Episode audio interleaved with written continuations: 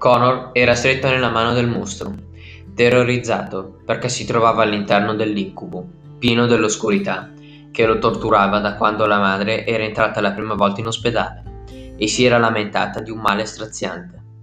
Il ragazzo supplicò il mostro di portarlo via da lì, ma egli rispose che doveva raccontare il quarto racconto. Lo mise giù e Connor riconobbe subito dove si trovava.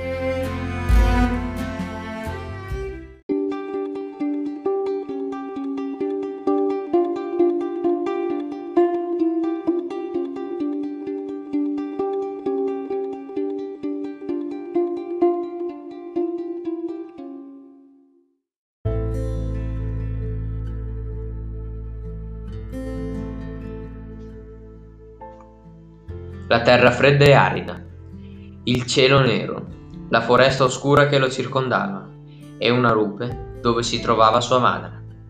Cercò invano di scacciarla da lì, quando dal fondo della creppa si sentì un urlo disumano. A quel punto chiamò nuovamente sua mamma, ma sapeva che non avrebbe fatto in tempo. Oltre il bordo apparvero due artigli che afferrarono la donna, trascinandola verso il fondo, e solo allora Connor corse. Afferrò in tempo le mani della madre, prima che lei piombasse nel baratro, ma era troppo debole, non riusciva a liberarla dalle grinfie del mostro.